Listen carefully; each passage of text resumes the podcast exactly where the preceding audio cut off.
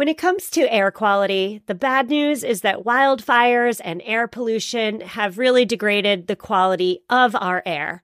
But the good news is that we're all realizing that the quality of our air, and particularly the quality of our indoor air, is really darn important. I'm so excited to tell you about Puro Air because in 30 minutes, this device will remove allergens, dust, smoke, and gases from your room. It uses a stronger type of filter called a HEPA 14, and it filters pollutants at a microscopic level. I keep my Puro Air running upstairs where the bedrooms are all night. I love that it's quiet. Cleaner air just hits different, doesn't it? Check out everything Puro Air has to offer at getpuroair.com. That's G E T P U R O A I R.com. One more time for the people in the back getpuroair.com. Well, hello and welcome back. My name is Stephanie Seferian, and you're listening to episode 435 of Sustainable Minimalist. This is a show about intentional and eco-friendly living. And on today's show, I have a down and dirty intentional living episode for you. Today we're talking pearls of wisdom. So usually it takes a good amount of decades to become wise. Not today, my friends. Today, my guest is dropping the truth bombs on us. She has six pearls of wisdom to impart. They are for working mothers, stay at home mothers, non mothers, and everybody in between. Today I'm speaking with Dr. Elizabeth Kagan Arleo. She is the author of the new book titled First Eat Your Frog and Other Pearls for Professional Working Mothers. Elizabeth, so excited to speak with you and glean your wisdom today. How are you? I'm good. Thank you so much for the opportunity to be on your podcast. Well, we're here today to talk about your book. It's out now. But the title, I want to start with the title. First, Eat Your Frog. I'm assuming this is coming from that infamous Mark Twain quote, but if not, please tell me what does it mean? First, eat your frog. Absolutely. You are correct. This comes from a quotation attributed to Mark Twain, who said, If it's your job to eat a frog, it's best to eat it first thing in the morning. And if it's your job to eat two frogs, it's best to eat the larger one first. And I have had this quotation hanging on my office wall for years because it reminds me to do the most important thing as soon as possible, as early as possible in the day, week, month, or whatever time period I'm dealing.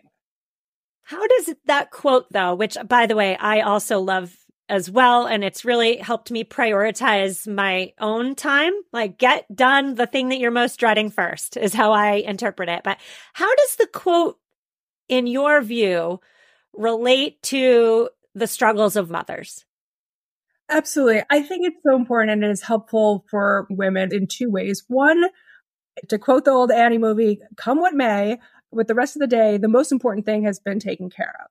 So it sets yourself up for success. And number two, I think it also lessens the mental load whereby the mental load is you know, defined as all those things you have floating around in your head, the list of the things you need to do for yourself, your dependents, and all the organization. By taking care of the most important thing first, you don't have to spend your mental energy worrying about it.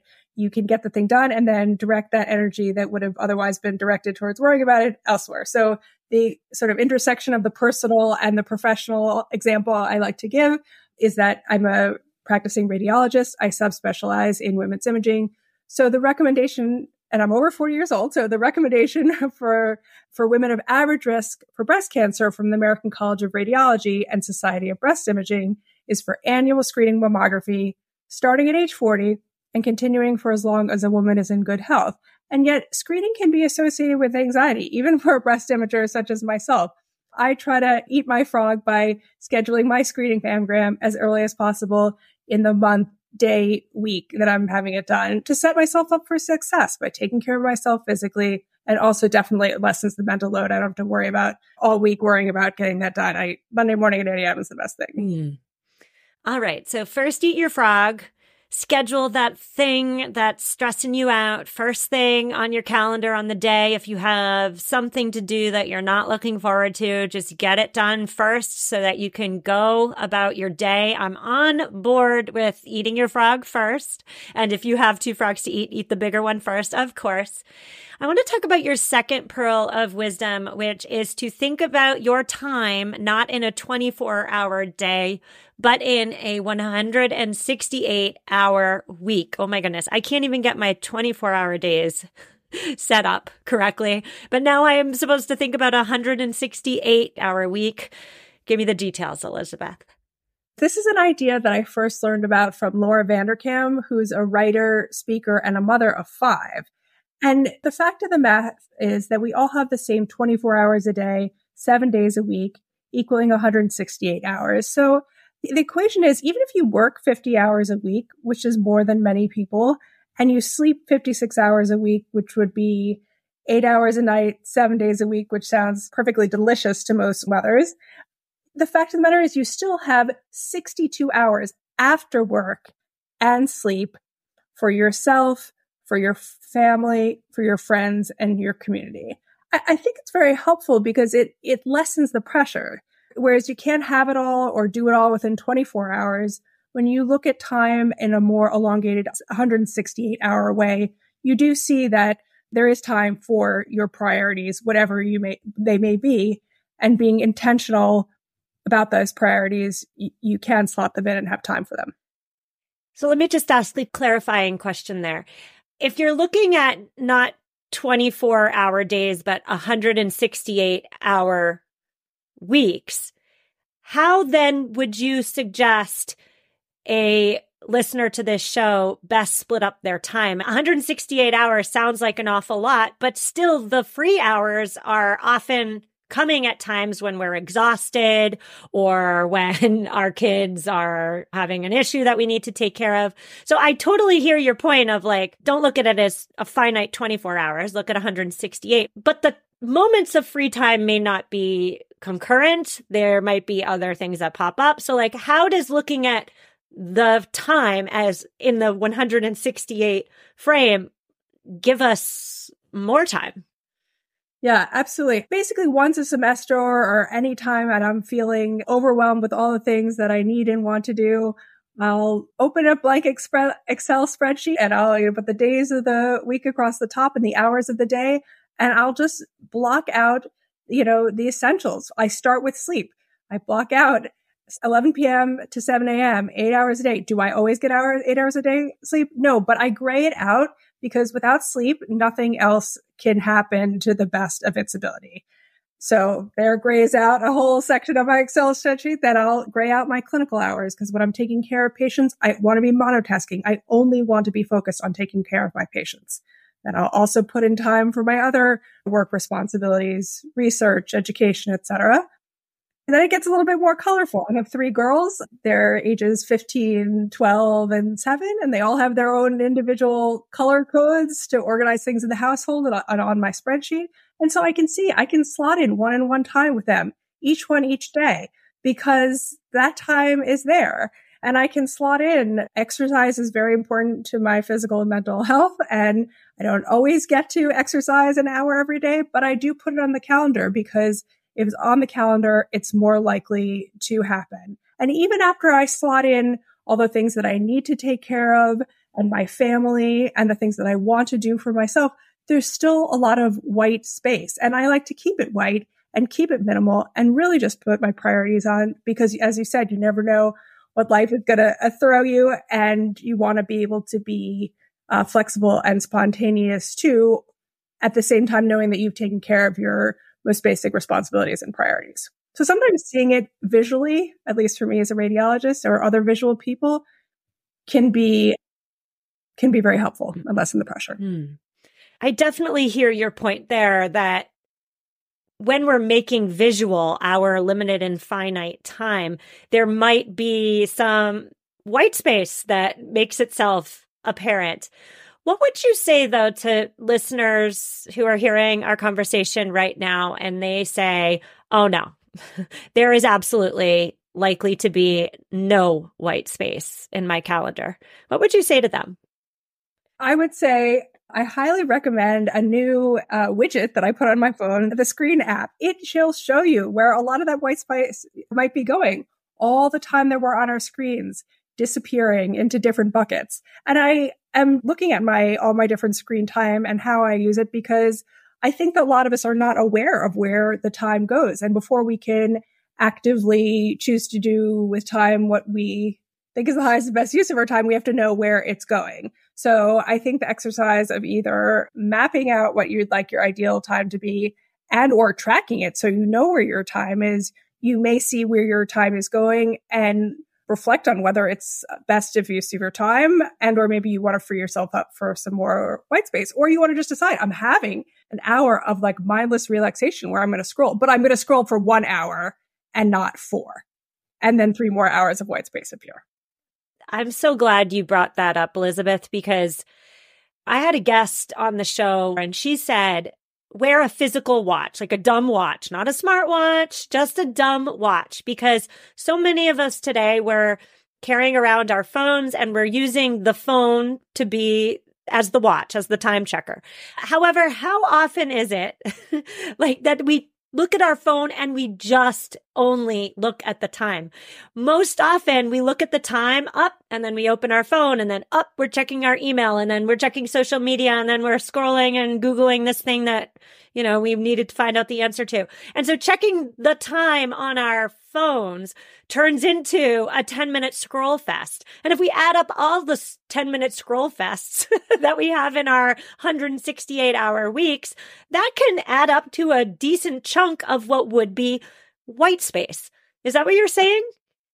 Absolutely. I think to, to your point, if we're using the phone for the time, it may lead us down a rabbit hole and multiple rabbit holes add up. I think social media is valuable for many reasons and connecting with friends is valuable, so vital for our well-being. And yet I think it's important to have boundaries on how much time we put on the screen so that we can hopefully refocus and put our attention on the people in front of us or ourselves.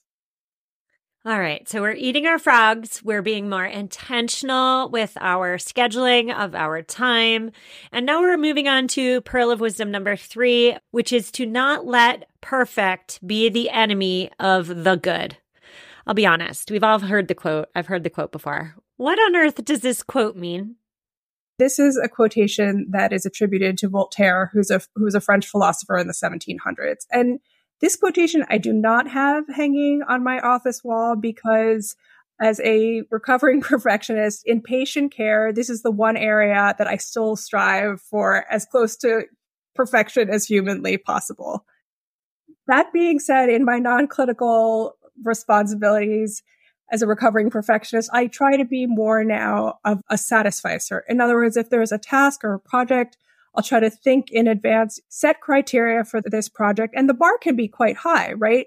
But once these criteria are met, I'm satisfied, I'm done. For example, thinking about 168 hours, uh, there is time, doesn't happen every week, but I do have time on my calendar to take two to three hours a week to go out on a date night with my husband because that's just a drop in the bucket of the 62 hours after work and sleep. Say I'm looking for a restaurant for that date night with my husband. I might set the criteria on a Mexican restaurant with a good happy hour within a mile radius. And once I hit those criteria satisfied, I try to book the reservation, an open table or Resy, whatever, and then I'm done. I try to remind myself not to keep endlessly scrolling around for that perfect restaurant because that perfect restaurant doesn't exist. And I think this, it's helpful as professional working mothers to remind ourselves that perfection is not humanly attainable because striving for something that's not attainable can contribute to feelings of anxiety and depression. And that's not what we're aiming for. That restaurant example you gave actually speaks to me because the amount of times that my husband and I have the opportunity to get childcare, to go out to eat, it's those opportunities are not falling from trees. Let's put it like that. Um, however, when the opportunities come, I do feel like sometimes we get stuck in a loop, let's say, of trying to find the perfect place because we don't get to do this that often. And so we want to make it magical and wonderful. And so I understand how in that situation, just getting out the door, going to the restaurant that you both agree on, somewhat close to home, has good chips and salsa, that's good enough, right? Good enough. But what would you say though in instances in which there's an element of I'm trying to think of what the word is in a, in more of a work situation or in a situation in which you're being held accountable. How does this rule, not letting perfection being the enemy of good, work in those instances?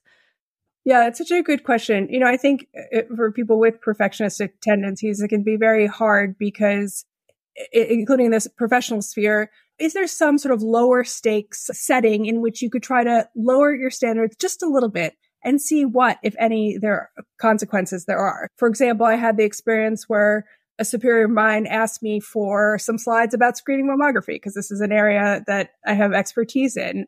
And in the past, I might have taken, I don't know how long, just futzing around with the slides and making sure the font was exactly right. And this was lined up this way. And th- is that the highest and best use of anybody's time? No, I can instead look at what she's requesting, set, make sure I meet those criteria uh, and w- set an alarm. And when the alarm goes off and I bet the criteria, I spell check the document and send it to her. And this is what I did in real life. And 15 minutes later, I got an email back. Great. This is perfect. Sick. And I would have otherwise been still working on this. And this is time that I could otherwise put to sitting with a patient who I'm giving a difficult diagnosis to and just listening. This is a much, much better use of my time than aligning my fonts or getting my pictures just right. You did mention that you're a recovering perfectionist. How did you recover? How did you get there? Do you have any tips for the perfectionist listening? You know, I think um I think with each child I had and each additional responsibility that that responsibilities that brought on, I became increasingly interested in time management and organization. And I really saw finally with children, it really drove home the point for me that everything is an opportunity cost, right? Everything is a trade off. I could no longer study endlessly for my boards to become a board certified radiologist because I had a child I also had to take care of. And I think when those most primary and important responsibilities come head to head, you come to realize that you have to do the best you can and that there's not endless time. And we just do the best work we can. And we try to learn from our mistakes and those of others and be as self-aware as possible and just try to do the best we can as human beings because perfection is not humanly attainable and take care of everything you need to take care of everything takes time and everything's a trade off for better, for worse. Well, Elizabeth, we need to take our quick ad break, but when we come back, we're going to talk about your pearl as it relates to over apologizing. We'll get there in a minute. Hello, sustainable minimalist listeners. Are you committed to living a greener and simpler life? Well, meet Home Threads, your ally in more sustainable and minimalist home decor. As the total destination for decor and furniture, Home Threads helps you define your minimalist lifestyle while respecting the planet. Discover their exclusive Haven collection they use many sustainable materials without compromising on style. And here's the best part. Home Threads always has the best value. It was time. After nine years of living in our home, it was time to replace our outdoor furniture. And my husband and I, we went to Home Threads. We have a Home Threads patio umbrella and a new bench. And oh my goodness, we are so in love. Create a home that reflects your commitment to the environment. Visit homethreads.com slash sustainable and get a code for 15% off your first order. Homethreads.com slash sustainable. Love where you live.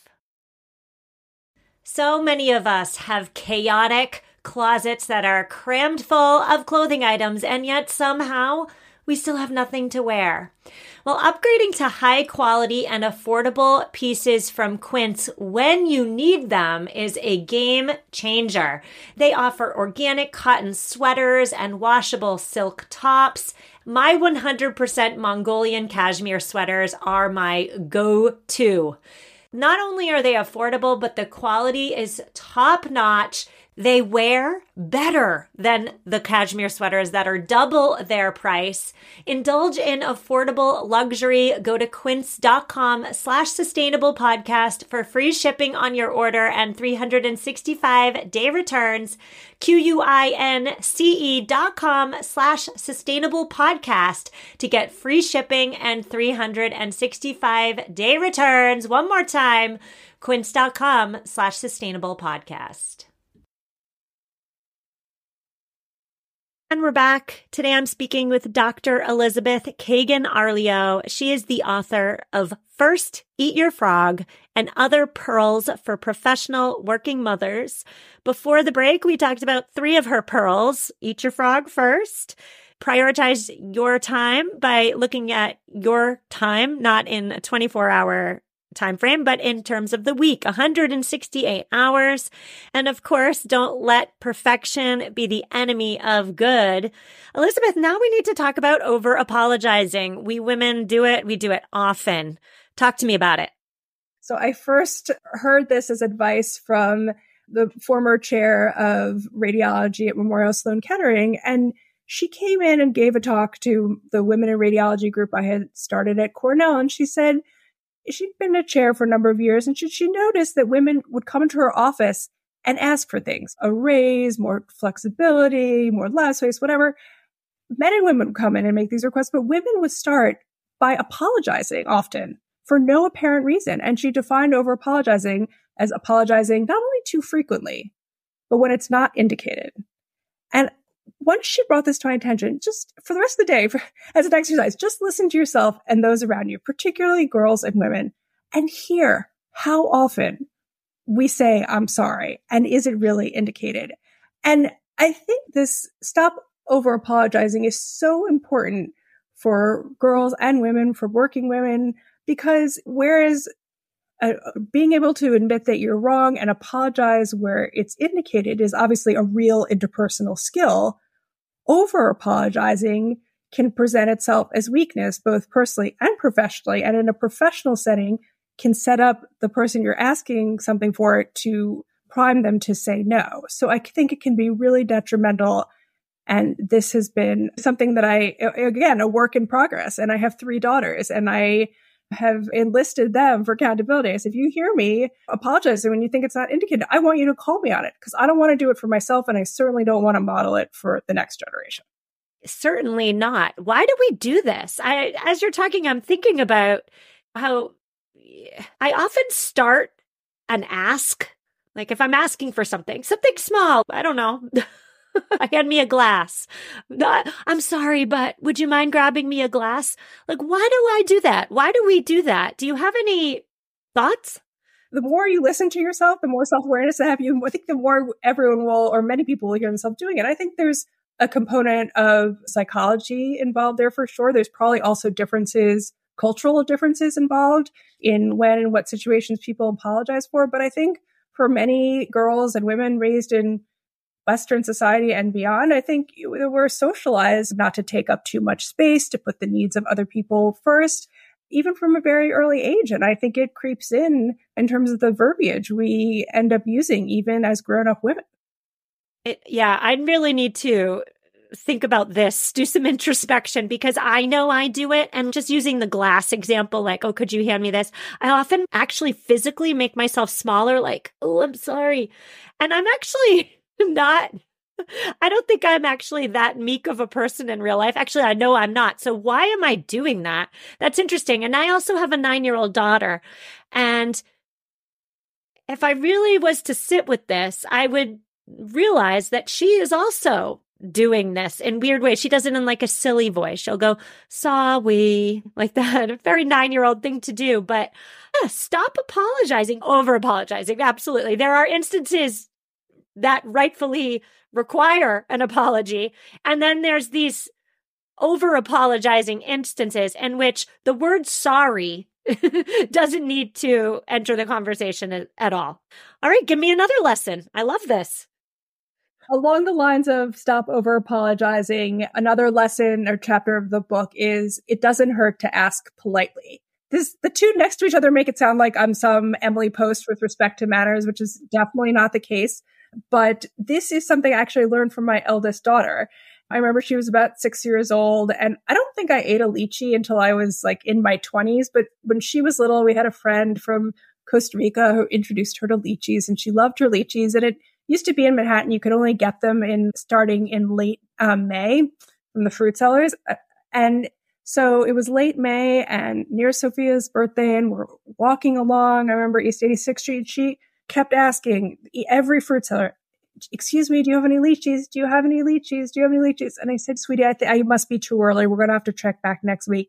And she was insistent. She said, no. She asked every single fruit seller. I think we were practically in the East River. And finally, she was rewarded with it.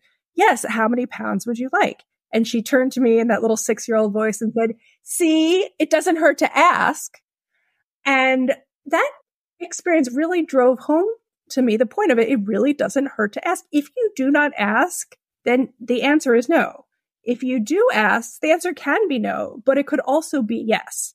And I think this is a very applicable lesson, not only personally, obviously that's the setting in which I learned it, but also professionally. And yet I add on the word politely uh, in the professional setting because I still think there's very much a catch 22 for women in the workplace. Women, if, you know, you don't speak up about your accomplishments, you may be passed over for leadership positions or other promotions. And yet, if you do speak up about them, you may be viewed as too assertive or too aggressive. And so there's this tightrope catch 22 situation that women are trying to balance. I think certainly contributes to stress in the workplace. And the only way that I've seen in part to deal with this catch 22 is to add on the word politely because it means respectful and courteous. And this is something I think we all need more of in our world. And it's hard to argue with asking for something in a respectful and courteous way, even if the answer is no. It's been done with respect and thought, and and there you have it. I'm glad you brought up the workplace piece essentially, because it's one thing to ask somebody in our personal life for more fruit, but it's another thing in the workplace in which you are potentially asking a thing of somebody with a higher title, perhaps your boss.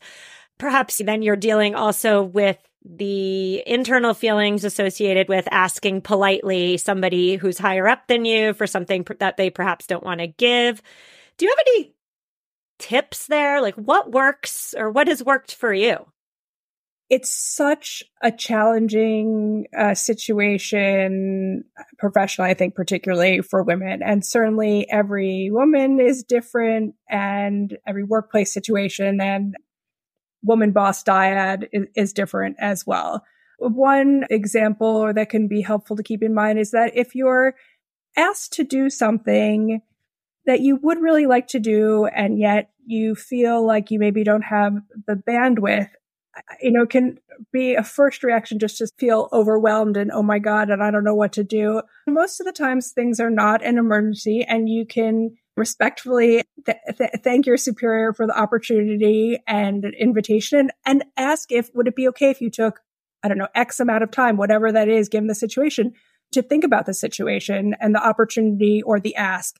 And then when the pressure is off on your own time, really take stock of what's important to you, what you want to do, what you have on your plate and maybe think about what would make it worthwhile for me to say yes to this ask.